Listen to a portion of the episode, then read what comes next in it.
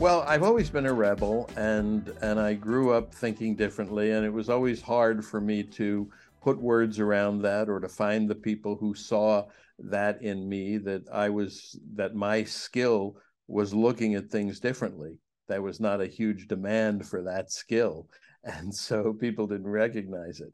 But when I was working, and I was working with young people, I began to really see how they would approach problems in the world differently. When I wanted information, I would go online. I would no, I would call somebody, because from my background, I would make a phone call when I wanted information. When they wanted information, they would post it, and they would get an answer much more quickly. It would be from many more sources. It would often be better. And I so that was my first aha. And I started observing more closely, and I said, well, yeah, they don't really want to come to work. They want to work at home. And yeah, they really like their things faster. And yeah, they prefer online to paper, and uh, a whole lot of things that said, oh, maybe there's something that we can generalize here. And the generals, and at the same time, there were words floating around like uh, native speakers of the digital language, I remember. Uh, and so I put it together as digital natives. And I remember the conversation where we said, well, if those are, if they're natives, the others are immigrants. And we talked about that analogy.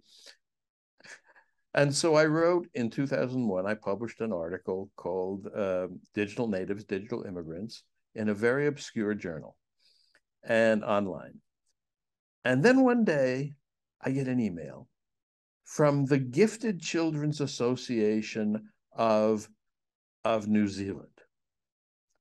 And they, the email said, "Hi, Mark, we read your article in the newsletter of the Gifted Children's Association of Tasmania. Can we republish it?" And that was my epiphany. That was when I saw that you were not limited anymore to who lived around you or what country you were from or whatever it was. People around the world were looking for ideas, were looking for for new people to connect with, and could do this. And that is the new world we're in. That is one of the huge hallmarks of the new world we're in, the the decline of, of localism. It's it's an incredible story um, of how that kind of took off, and it and it captures what you were talking about, right? It was even the way um, that information spread is is exactly what you were trying to capture, is that there is a new world and there are new ways of talking about it and exploring it. And what's interesting today is so many people don't see it. And uh, adults who grew up in a very different twentieth century, uh, I'm one of them, but I saw it. And you saw it because you named your company after it. And so, uh, but when a teacher stands up in front of a, a class of thirty kids now, they still see them as little us's, as what we were, powerless fifty, one hundred years ago. What they actually are looking at are people who are very powerful, who have incredible capabilities, and who are increasingly all connected to each other. Those are very different people, and you can't do the same things with them and expect good results. Yeah, and a lot of your time has been focused on um, on young people, on education, but you've you've seen these digital natives grow up. They're, and now there's many in the workforce, and you go to these conferences, you're consulting with businesses. Um, how have you, what, from your view, what have you noticed uh, with digital natives as they go to the workforce? Do you notice that there it's still a lot of the same, even though you've got uh, people who think differently, or do you see that the workforce is now changing because of this? Well, it's not really changing enough, in my view. Uh, it's, there are a lot of frustrated young people out there. We see much more job movement than we ever saw before. We uh, there are a lot of people, and again, this is generalizing and maybe in an you know in an upper class context, but the but we see people who say, no, I'm not going to work for that. Uh, we at one point uh, people said, I'm not going to work in a cubicle, and the company had to change the cubicles, uh, or they said, I want to work from home. And the company has to say, well, you can, and look at how much trouble they're having bringing them back to the big companies now, because it's so much better for them.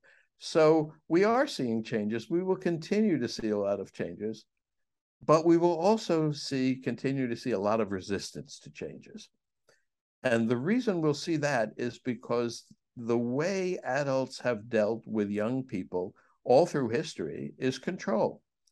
They said, we will control you. We'll control you through parenting. We'll control you through culture. We'll control you through education and schooling.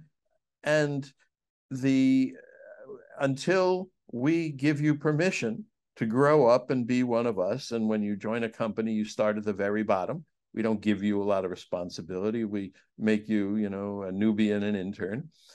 And that's what the situation is in most of the world and in most places. That is just now starting to change. So places like Google will let you in if you're a smart guy or girl without a college degree. They will, they will look at what you've accomplished. And that, to me, is the big change. It's from learning in advance and knowledge to accomplishment. And that's why I'm not for um a lot of things that people are are for, like um I'm losing the word here, but I'll start over again when I remember it. um I'm not for competencies, because competencies, first of all, it's a made-up word by H R, but second of all, it says these are supposedly the things you can do, but the question, the real question, is what can you do? What have you done? And the best predictor of future accomplishment is past accomplishment. That's a great line that I once heard a guy from I B M say. And it is absolutely true. And so what we need to do, in my view, is start young people accomplishing from the earliest days. There are plenty of things kids can do as early as, as three years old. And there is video evidence of this, uh, where they can change the world for the better, for themselves, in their families, in their communities. Yeah, it's uh, as a parent with two kids, um, that's the that's the lens I look at all of this with. I I think about how they see the world differently, what they're experiencing, um, as well as somebody who runs a team, and how, you know, what we do is in a very quick, uh, quickly changing industry, and how do we stay fresh? And we've always sort of gravitated towards people who Um, are self-learners, but also hopefully good at unlearning. I think that's as important as being able to self-teach, is be willing to unlearn the things that may be a little less relevant. Um, well, good so, for you. Good, so all good. Of the things you're talking about are, are relevant, I think, in all parts of the world, both young and old. I mean, it, I don't think there's anybody who's exempt from this. Good for you, and I agree with you. And the interesting thing is that it's still a struggle. It's still a struggle for me. I have a seventeen-year-old. I spent a lot of time um, asking him and, and forcing him, in a sense, to look people into the eye, in the eye when he met them, adults. It doesn't matter for his peers. They don't look each other in the eye. But for adults, it matters. For my generation, it matters. So how much do we need to train the kids for the world we grew up in, which will still exist for a little bit of time? And how much do we have to prepare them for the world that they will live in that we don't really know very much about? And that is why our generation is in a tough struggle right now. We, in the past, the world didn't change very much from generation to generation. It changed a little bit, but mostly the things that were true and wisdom and wise in one generation would be useful in the next generation. And so that's why we had schools, and that's why we had parenting and culture and all that. That is what's changing so rapidly. And what's changing is that things that were super important in the twentieth century are just totally unimportant to young people in the twenty-first century. And we don't know exactly what those are yet, how to deal with that, how to how to do what's necessary for the young people. My sense is that what is what the young people need that they didn't need before is accomplishment. And they didn't need it because they couldn't do it. We didn't have the tools. We didn't have the attitudes. We kept telling them they can't, they can't, they can't, wait till you grow up. And so now everybody walks around with all the world's knowledge in their pockets, not everybody, but almost everybody, and soon everybody, with all the world's knowledge in their pockets and with connections to almost everybody else on the planet. That we just don't know how to how to maximize that, how to use that. We still go to school locally. We still work locally. We still do so many things locally that we would be much better off doing globally. Yeah, the, as you talk about this, I, I can't help it. The way I kind of envision this as you're discussing it is sort of the old way is um, top-down uh, power structures, traditional power structures held by few. And it is, uh, you're either excluded from that or it is a long road um, to get near it. Whereas now we live in a world that's uh, new power structures, everybody's connected. It is a completely different approach. It's more bottom up, and, and you can do things far sooner than you ever could have in the past. I mean, you can connect with people who are interested in that. You can get more information about that. If you set your mind to it, there's fewer things standing in your way. It's a completely different world. And, and there's this weird sort of coexistence of both. And there's, like you said, there's this translation between both of, hey, you should look that person in the eye, and you know, maybe in twenty years, you, nobody will be saying that anymore, but it's, what do we hold on to? What do we forget? And I feel like that's where, uh, Mark, people like you who are rebellious or contrarians or looking at it through a different lens or frame are very useful for us to be like, oh yeah, that is, that is happening right now. Maybe we didn't see it before until someone kind of pointed it out. Then we can wrestle with it and what that means to us. That is the key issue of our time. What do we keep and what do we let go of and change and move to something new? And another way to put that is we are becoming symbiotic with the new technologies that we have invented. They're not just tools, they're becoming new parts of human beings. And the quicker we learn about that and integrate that and don't cut them off, don't take them away. Taking away a kid's uh, cell phone is cutting off their hand or cutting off a body part, but that is a very hard thing for people to integrate. They still want to see it as competition and not symbiosis. And so that move to symbiosis and the struggle to, to accept a new world is really the, the most important um, struggle, I think, of our time. And it's happening everywhere, in families and companies and cultures. And we need to uh, think about it and get better at it. Yeah, you wrote about that in your book, Empowered. And when I read that um, that section, I had a hard time with it too, especially as a parent with, you know, ten-year-old and a fourteen-year-old. I had a hard time accepting that. But it made me think of something I remember years ago, just similar, I guess. But I was getting into mountain biking, and a friend of mine said, the goal is not for you to go out on the trail and it's you and your bike. It's that you and your bike are one thing. He goes, that's when you actually start moving well. And so whenever you were talking about this, I was like, I think that means, I think that's a little comparative, right? Like, if you accept this is just part of who I am and you're not trying to always separate yourself, then you might be able to move through the world in a, in a different way, at a different clip, at a different speed, in different ways. And uh, whether you accept it or not might influence that. I love that.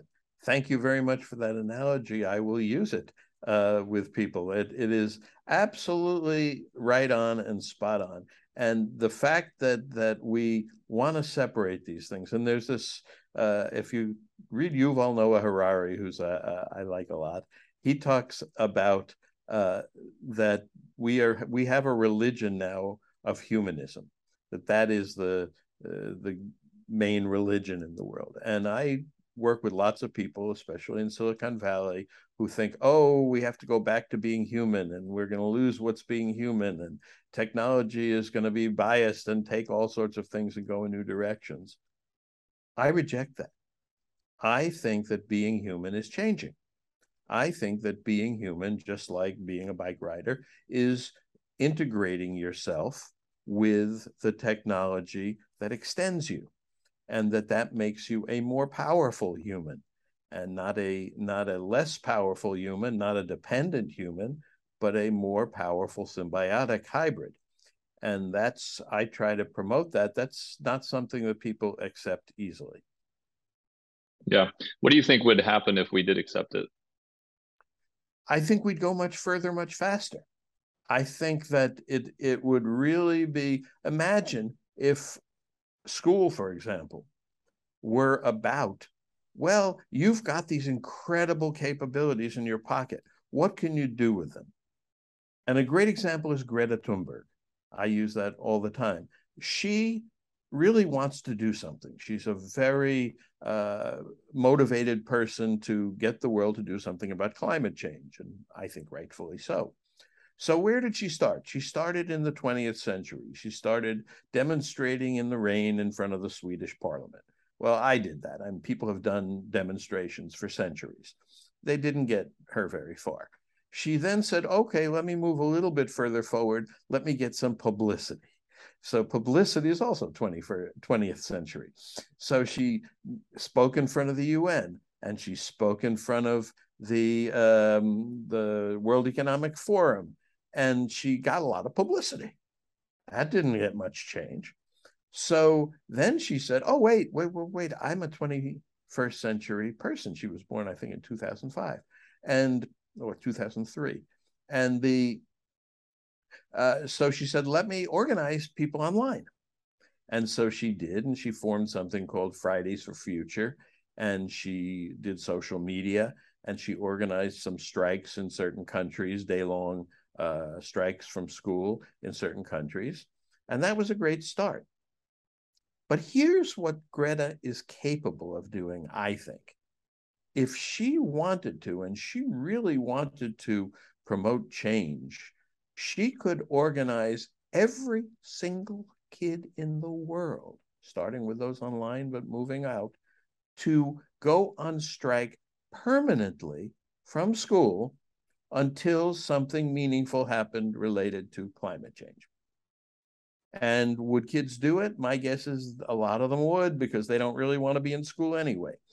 Would the parents get upset? Oh, yes, they would. They couldn't go to work. They couldn't do all these things. So suddenly there would be this huge, enormous new pressure for change because of her and her twenty-first century capabilities. And I think that that is the kind of example that I will, will come over and over again, will come more and more, because she can, uh, we have a great person to emulate in Elon Musk. You can think whatever you want about him, uh, all the things he does, but he is the world's best engineer, and he is the only single person who has been able to mount a response to problems like, uh, you know, the world has got real problems in survival. Let's go, uh, let's go to space. He knows how to do it by funding cars to fund spaceships. So he's that, I think he's a harbinger.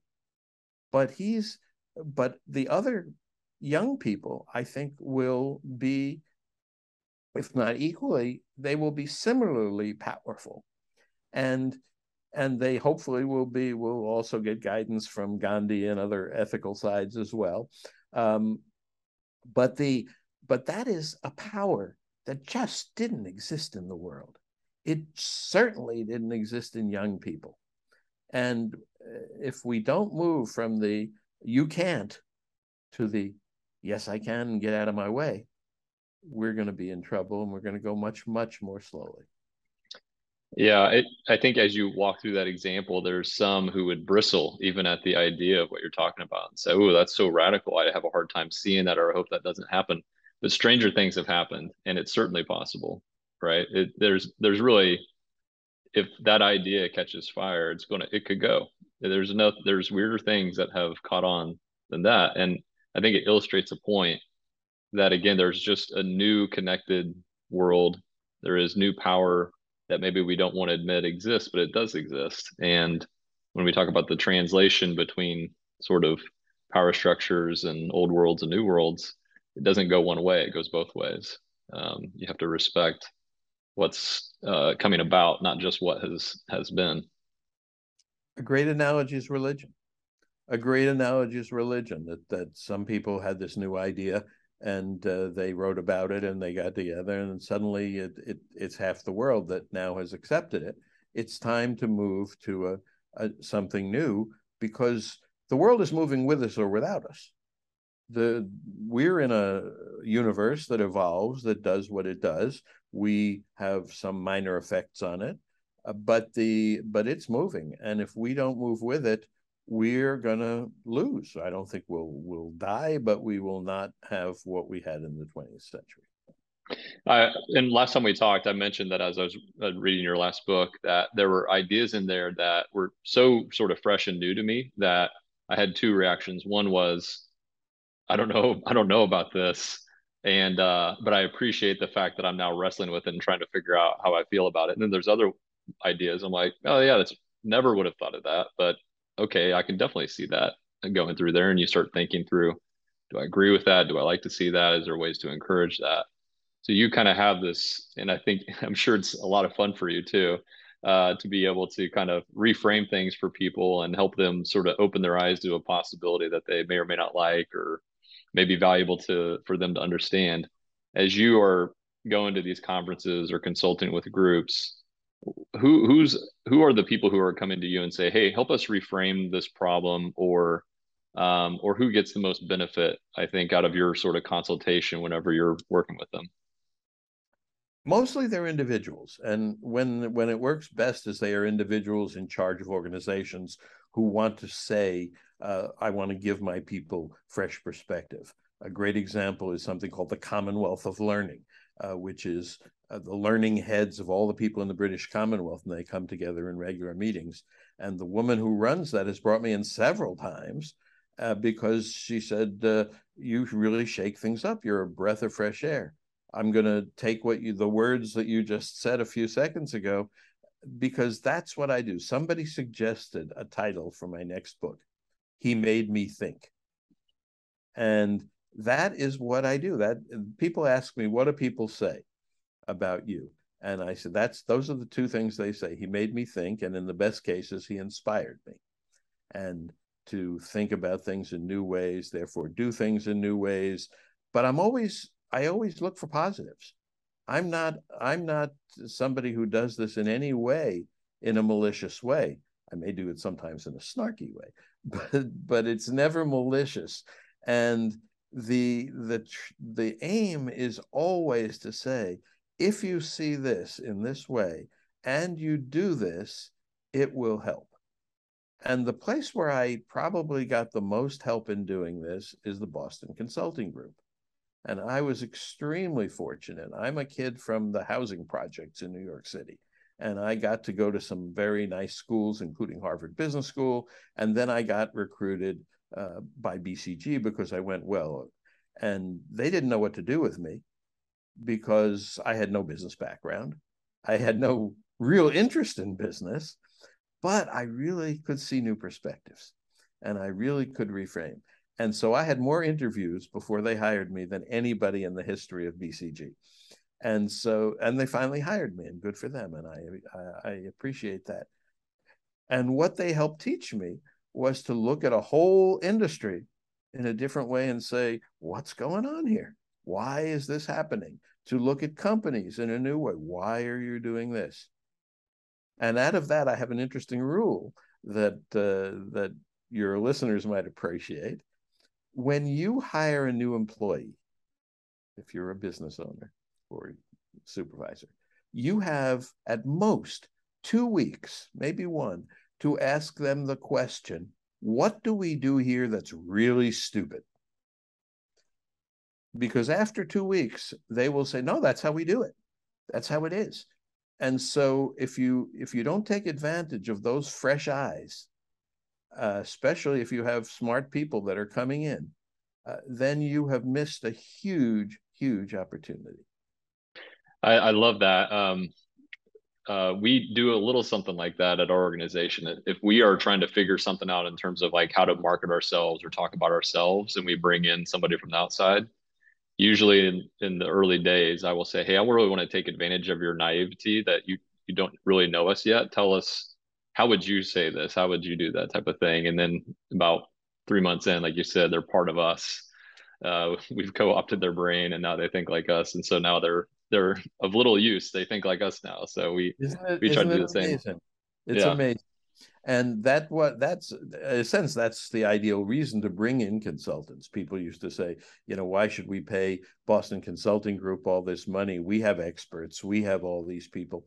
But it's not, expertise is overrated. That's that's what Kevin Kelly said. I love that line. It's expertise is knowledge about what worked in the past. That's the definition of expertise. What we, and that was useful when things didn't change. But when things change rapidly, expertise about the past can be a handicap. And the to recognize that, especially in a society that that uh, you know, gives expertise great uh, rewards, that is very it's it's very difficult to do. So one thing that I have done uh, for many years is I, I hold student panels as part of my talks. And the I ask them for students. I don't bring them. I say, give me your students. They want to give me the best ones. And I say, hopefully uh, give me the most outspoken ones. And I ask them questions.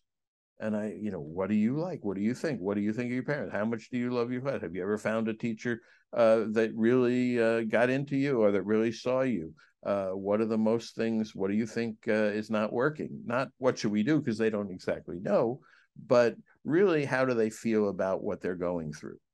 And now I'm going to do that with employees.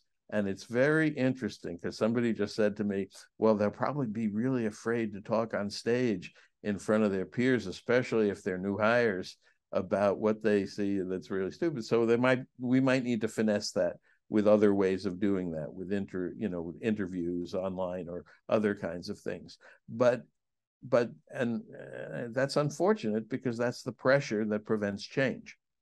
Uh, that, uh, and I've had people walk out. I had a. Uh, a history professor walk out when I talked about doing new things. He said, oh, those who don't understand history are bound to repeat it. And he stormed out of the room. Or uh, I once quoted Angus King, the senator, who said, our kids should sue us for the education we give them. And the teacher got up and stormed out of the room. I'm not a criminal. You know? And so people do not take this easily or lightly. And change is hard. There are three things that I've written about. There's a formula for change, which is the, from some uh, consultant at uh, Booz Allen, I think, once upon a time, you can find it online. He says, for change to happen, you need three elements. And you need them all because they're multiplicative, not additive. The first one is you need dissatisfaction with the current system. The second one is you need some examples of something different. But the third one is you need a vision of where we're going and where we want to go that people can share. As, as you all know, Harari talks about a shared vision. And from my perspective, we have the first in spades. We have plenty of the second. We have pockets of everything, but we lack the vision. That's what I see myself as helping provide.